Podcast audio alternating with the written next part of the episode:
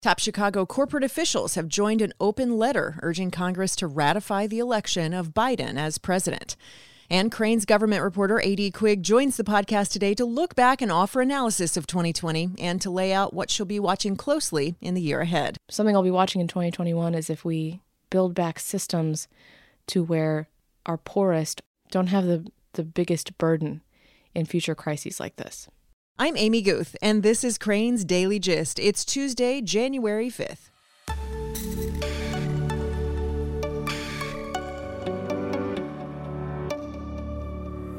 In these uncertain times, it's important to have people you trust by your side. When 11,000 local business owners needed a Paycheck Protection Program loan, they turned to their Wintrust banker to secure funding because that's a relationship they can count on.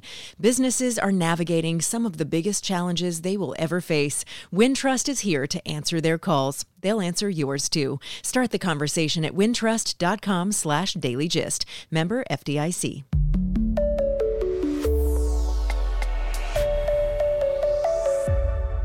I'm joined now by Crain's government reporter, A.D. Quig, here to reflect on the year that was 2020 and look ahead to 2021. No small task. Thanks for joining today, A.D.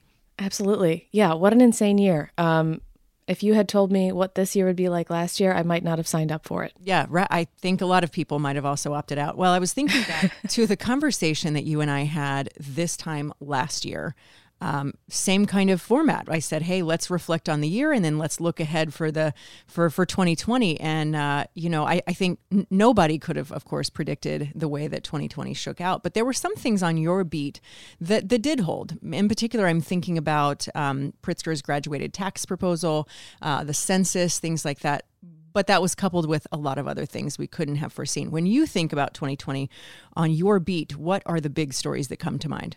Everything I was interested in 2019 was still relevant in 2020, but everything had just a COVID filter on top of it. So, crime and violence that I was interested in last year. Um, I think as the year was ending, uh, CPD Superintendent Eddie Johnson was on his way out.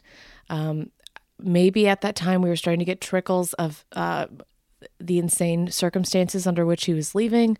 We knew about how he had been pulled over and some of the troubles, uh, perhaps with drinking he had had at the time. I think I would have been focusing on that simply alone in 2020.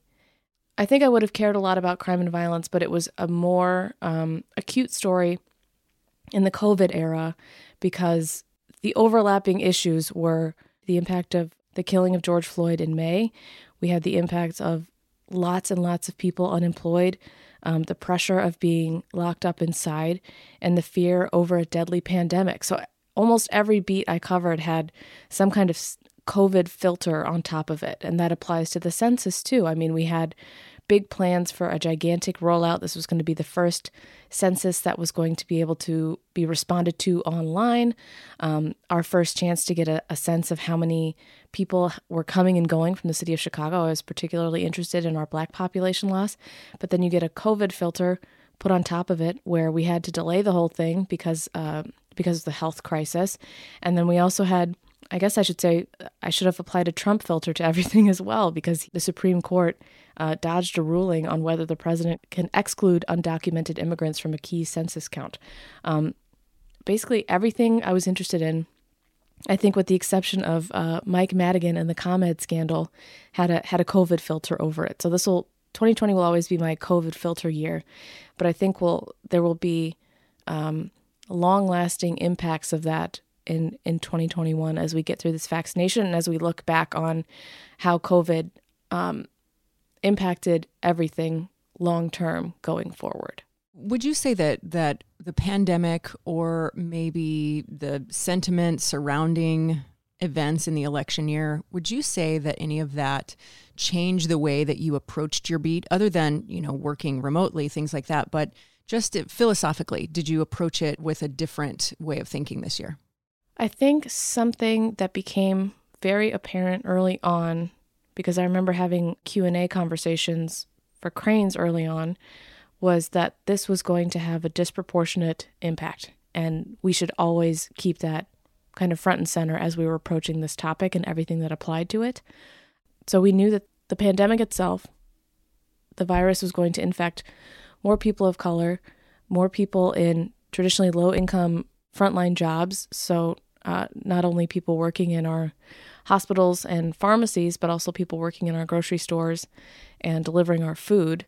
I always kind of had that in mind front and center, and that definitely played out in terms of the the violence we saw this year. It was also impacting a lot of those same communities. I think it impacted the way the city and state structured a lot of their relief programs, um, their their help for small businesses, uh, rental relief, grants available for all kinds of different stuff, um, relief for utility payments. So I think that um, the disproportionate impact, I think, has been front and center for me. I think it's been front and center for a lot of people working in government and politics. Um, I know it's impacting the way people are thinking about recovery. How can we? How can the city as a whole recover in an equitable way? And something I spoke with Helene Gayle, the head of the Chicago Community Trust, about was building back better after this. So the reason this hit people disproportionately is because we didn't have um, structures in place that made health and income and work more just and safe. Something I'll be watching in 2021 is if we build back systems to where our poorest don't have the, the biggest burden in future crises like this. What other big stories stand out to you this year uh, from your beat? Definitely uh, Madigan and ComEd and the the side off the side kind of spinning effects on everyone else in politics in Chicago and Illinois. Um, how that is impacting a bunch of other things we're thinking about in 2021, including how the state will manage its gigantic budget deficit because of COVID and um, the legislative remap. So I think the other thing I'm thinking about in terms of ComEd is what will happen with the city's franchise agreement with them, what will happen to future energy negotiations in Springfield because of this scandal. Um, who else might get taken down in this in this investigation? We had so many um, retirements and convictions and um, scrutiny on so many people outside of this immediate circle. Um, what what other lobbyists might get taken down? Um, are, are there any other uh, moles that we don't know about? Because the one thing that kind of struck everyone that covers Chicago City Council is that uh, former Alderman Danny Solis had been wearing a wire for months and months and months. Um, I'm curious if there are any other any other moles or uh, cooperating witnesses, CWs as they're put in in these uh, indictments. Uh, what other surprises there might be? I don't and I. I don't anticipate we'll be short on surprises. It felt like every other Friday for a while we were getting some new indictment, some new filing, um, some bombshell investigation coming out that told us a lot more. Um, but it's definitely not over. I mean, we haven't had anyone go to trial yet. I'm I'm waiting to see what will happen to Alderman Ed Burke. There's a couple other folks under scrutiny that I'm not sure if they will be charged. Um, chief among them, Mike Madigan, he has not been charged, but has just been under this scrutiny for months and months, uh, more than a year. Uh, and the scrutiny only heightened after Election Day when a few of the races he was expected to win didn't happen. But he has still um, managed to hold on to so many of the important levers of power that made him powerful in the first place. He is still the Speaker of the House. We will see what happens to that in January when legislators come back to Springfield. He is still in control of the Democratic Party of Illinois. He's still a huge fundraiser. He still has the support of uh, organized labor, which is one of the most powerful constituencies you can have in Illinois politics. Um, this is like a, a four year story, a four or five year story. And we'll also be looking back on what the impacts of everyone involved in this, uh, what those long term impacts were, what kinds of contracts or deals were approved, or massive energy legislation, for example, that might not have been otherwise approved if these folks in power who are now under scrutiny or charged hadn't been in charge. You mentioned labor, and I think that's been up in such a different way this year. Particularly, I'm thinking of CTU as schools pivoted to e learning or the optional e learning as uh, Catholic schools continue to stay in, where public schools were, were remote, things like that. I think CTU has been a really interesting voice in, in all of that mix this year, too. Definitely. And they were, um, I mean, 2019 was a, a big year for them. Uh, we had the 11 day teacher strike in the city of Chicago. And after they secured that deal, which had a lot of what they wanted in it, I kind of expected it to be kind of quiet over there this year. Not so. They have been one of the most prominent teachers' unions in the country on the safety of school reopening. That is still being fought as we speak. I'll be interested to see how many families actually do return. Uh, we have seen the Archdiocese of Chicago pretty much pull it off this school year. They have been teaching in person almost since the start for many, many weeks without major incident. Um, our commissioner at the Chicago Department of Public Health, who is now someone I think about constantly, who I didn't think about, who I barely thought about last year, um, says, you know, schools have been one of the bright spots in COVID where it's been it's been pretty safe. Um, but CTU has insisted, they're saying, you know, it's not just about whether children get infected, it's about having things in place to protect teachers and staff and nurses and also kids who have been on really shaky, uncertain ground, uh, learning in all kinds of odd circumstances. Many of them still didn't have internet beginning this school year and have been figuring out how to learn remote. The other folks I'm following are the Chicago Federation of Labor, who have been kind of sprinting from government to government in this COVID era um, trying to prevent massive layoffs because we have so many governments whose revenues just absolutely plunged because there's just so much less economic activity. Um, we saw them strike a deal in Chicago to avoid layoffs this year. I'll be eager to see what they manage to pull off with state government. Um, that budget uh, is going to be really, really, really difficult without some federal help the governor outlined about $700 million in cuts, including a delay in, in raises for certain AFSCME members. Uh, but that's that's a tiny bit of the cuts that he needs to be making to fill a very big budget gap. I think he, he proposed about $700 million in, in cuts or reductions, and that budget gap is a multi-billion dollar one. Um, so we'll see we'll see what the CFL manages to pull off in the weeks to come. But I think I'm curious if there are permanent changes made to labor, not only contracts for unionized folks, but new agreements that make employees feel safe. I think a lot of people, um, especially at the beginning of COVID, were working in unsafe conditions and felt they didn't have a way to address them. Um, I, where do we get PPE was the big question. Um, if we don't have paid sick leave, what do we do? If we if we get infected or a member of our family gets infected, can I stay home and still get paid if I have symptoms and don't want to get other people sick? We saw so many so many outbreaks at, at warehouses and so many people scared to go to work but forced to go to work to get a paycheck. What story would you say on your beat flew maybe the most under the radar because there was so much going on? I know I know there were so many stories that in a normal year would have gotten a lot of attention, but but this year being what it was, there were so many stories that kind of got buried by bigger things. What were those stories on your beat? Hmm. I think in any other year I would have been bird dogging more stuff on the Chicago casino it's something that the city has been trying to get for years and years. I want to say close to close to 20 years, definitely for a long time. And only in the past few weeks have we gotten some answers about where it could possibly go. But it has such a big impact um, for the city, especially for being able to bolster its its pensions. Um, I was reading a I was reading a story by uh, Sarah Zimmerman at Crain's last year that was like, here's the economic outlook for the city in 2020, city and state in 2020. And the one thing everyone worried about was pensions. They were like, that's the biggest threat right now. And we have not, we've barely talked about pensions this year, only in the context of, wow, our budgets uh, were already painful going in because of pensions and our, our debt service, but it's made so much worse by COVID. And we have kind of solved the COVID stuff to get through enough this year, but that pension thing is still looming. So I think ordinarily I would have been thinking and writing a lot about uh, the casino because we're expecting to get hundreds of millions of dollars from it when it's up and running to help pay for Chicago's uh, Chicago's pensions. But also it's it's a it's a big economic development story. It's a big commercial real estate story.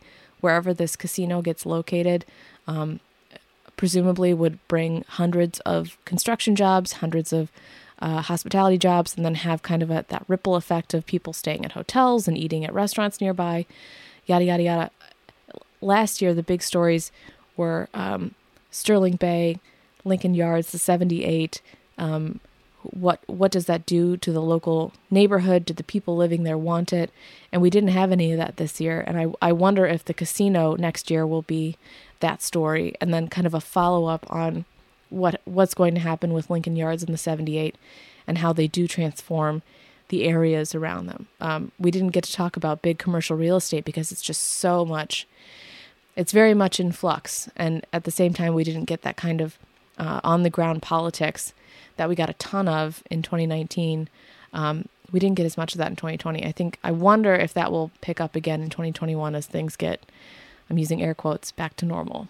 Uh, yeah, lots of air quotes. Um, so you've mentioned a few things, but when you look forward to 2021, what will you be watching most closely? And I say that with realizing I asked you that last year. Based on the information that you have right now, what will you be watching most closely in 2021? I mean, something I'm always interested in, we haven't talked about her a ton, is Mayor Lori Lightfoot's relationship with, with aldermen and the press. Um, it's been a trying year for her in that regard, um, which also started with COVID. A lot of aldermen kind of felt shut out of the city's planning and preparation and um, action plan as they were navigating the early weeks and months of COVID and everyone was kind of stuck at home. Um, I will be I will be curious to see if there are moves she can make to make everybody on the council feel heard and included. Um, I think meeting in person again will will do some of that. Um, but they're going to have to work through a lot of stuff next year. Next year's budget will not be easy. Um, the Chicago Police Department still under a consent decree. We saw um, this fallout from that botched uh, Chicago Police Department raid. Um, we still have expensive settlements coming through the Finance Committee. And how that relationship progresses is not only important for what the mayor would like to get done for her agenda, but we're through 2020. Um, we are already getting closer to the mayoral election. I'm sure we'll see some people navigating for that. Um, I'll also be eager to see what happens with Governor Pritzker in Springfield. He had kind of a, I don't want to call it magical, but he had a very good first year where he got a ton of stuff done um, running on the fuel of relief that uh, Governor Rauner was no longer around. And now he has this gigantic budget problem to deal with, and there's a lot of other regular Springfield business that needs to get done. Building back better, like we talked about earlier, uh, some structural stuff that legislators want to get done um, on economic development, on criminal justice, on cannabis. Um, so another story I thought I'd be thinking a lot, thinking a lot about this year that I have barely touched. I think the rebuilding stuff and the relationship between our political leaders and our legislators are going to be really interesting, not only for, for budgeting, but for our leaders' political futures. Um, we're already seeing some jostling, I guess is the best word for uh, gubernatorial candidates, and that's you know that's in 2022. Um, there's going to be a lot at stake this year in terms of what path we choose to build back the city and state. And there there are a lot fewer tools, uh, especially on the on the budgetary side, than some other states are dealing with. So so things are a little bit more tenuous, I guess I'll say. I'll be watching those those tenuous those tenuous uh, relationships and negotiations next year. Okay, well we we covered a lot. That's a lot. That's a busy year. If if 2021 is anything like 2020 just volume-wise. Yeah, little did we both know, man. I mean, I'm I'm blessed with stories. Uh, there will there's always plenty to write about in Chicago and Illinois politics, but this past few years, the next few years are going to be something. I'll put it that way. It, it, it, would be nice if 2021 could reel it in just a hair. Just a little bit. Give everybody a minute. All right. Well, thank you so much, AD. Always a pleasure talking with you. Thanks, Amy. Coming up, recreational marijuana overcame the pandemic to top sales expectations in 2020. We'll talk about that and more right after this. Chicago Comes Back provides resilient leadership insights to help your business move forward from the pandemic. Delivered on Thursdays, this free e newsletter features up to date information and guidance for Chicago's businesses. Sign up at chicagobusiness.com slash Chicago Comes Back. This is the Crain's Daily Gist with Amy Guth. Top Chicago corporate leaders have joined an open letter of more than 170 executives urging Congress to ratify the election of Joe Biden as president. Though the letter is organized under the banner of the Partnership for New York City, the list includes several who have deep ties here, as well as some who are based in Chicago. Among them, Kevin J. McCarthy, chairman and CEO of tech consultancy West Monroe Partners, Michael Schmidberger, chairman of the executive committee of law firm Sidley, Edelman Public Relations president and CEO Richard Edelman, Guggenheim Partners executive chairman Alan D. Schwartz, and Accenture CEO Julie Sweet. The letter, which was first reported by the Washington Post, states, quote, "The presidential election has been decided and it is time for the country to move forward." It adds, quote, "Congress should certify the electoral vote on Wednesday, January 6th. Attempts to thwart or delay this process run counter to the essential tenets of our democracy."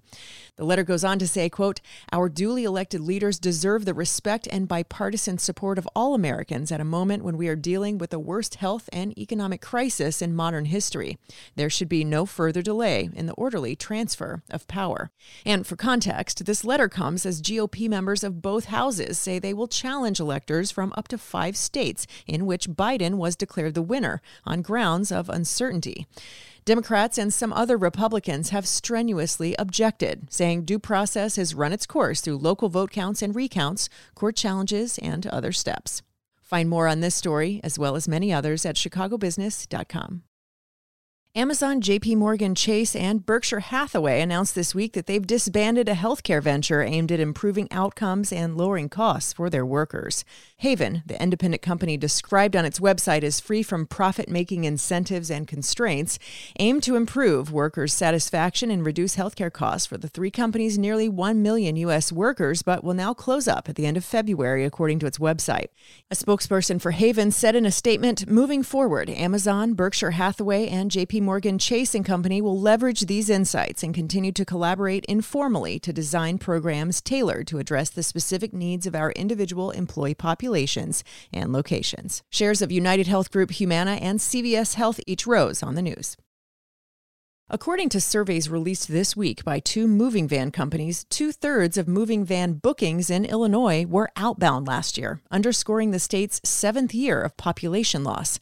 United Van Lines says more than 66% of the 2020 interstate moves that it handled in Illinois were outbound. Competitor Atlas Van Lines reported in its study that slightly less than 63% of the interstate moves it handled in the state were also outbound. A third study from U-Haul ranked Illinois 49th among 50 mainland U.S. locations of 49 states and Washington, D.C. for inbound moves by do it yourselfers. The U.S. Census Bureau estimates that Illinois lost almost 79,500 people in the year ending July 1st, bringing Illinois down more than a quarter of a million people since the 2010 census. Of course, all this moving data is also covering the year 2020, which was, of course, marked by an ongoing pandemic, which also meant working from home, e learning, closed businesses, and, you know, a lot of rapid change. Nonetheless, a report from Redfin showed that Chicagoans looking to move outside the area often looked in South Bend, Indiana, as well as Austin, Texas, and Cape Coral, Florida. Sales of recreational marijuana in Illinois reached nearly 670 million during the first year it was legal for those over 21 to buy weed. Despite the pandemic, sales were even stronger than expected. Statewide, sales were about 49% higher than they were in Michigan, where sales totaled about 450 million.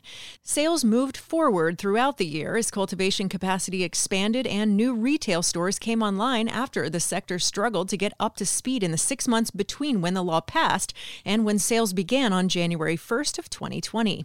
December sales rose 16% to 87 million, which is the highest monthly total so far according to the Illinois Department of Financial and Professional regulation. It was more than double the 39 million in marijuana sales right out of the gate in January of last year.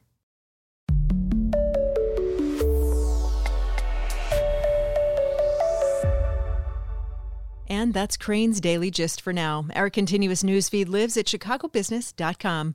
Thanks so much to our guest today, Crain's government reporter, A.D. Quig. Be sure to subscribe to these conversations on Apple Podcasts, Spotify, Stitcher, or wherever you get your audio on demand.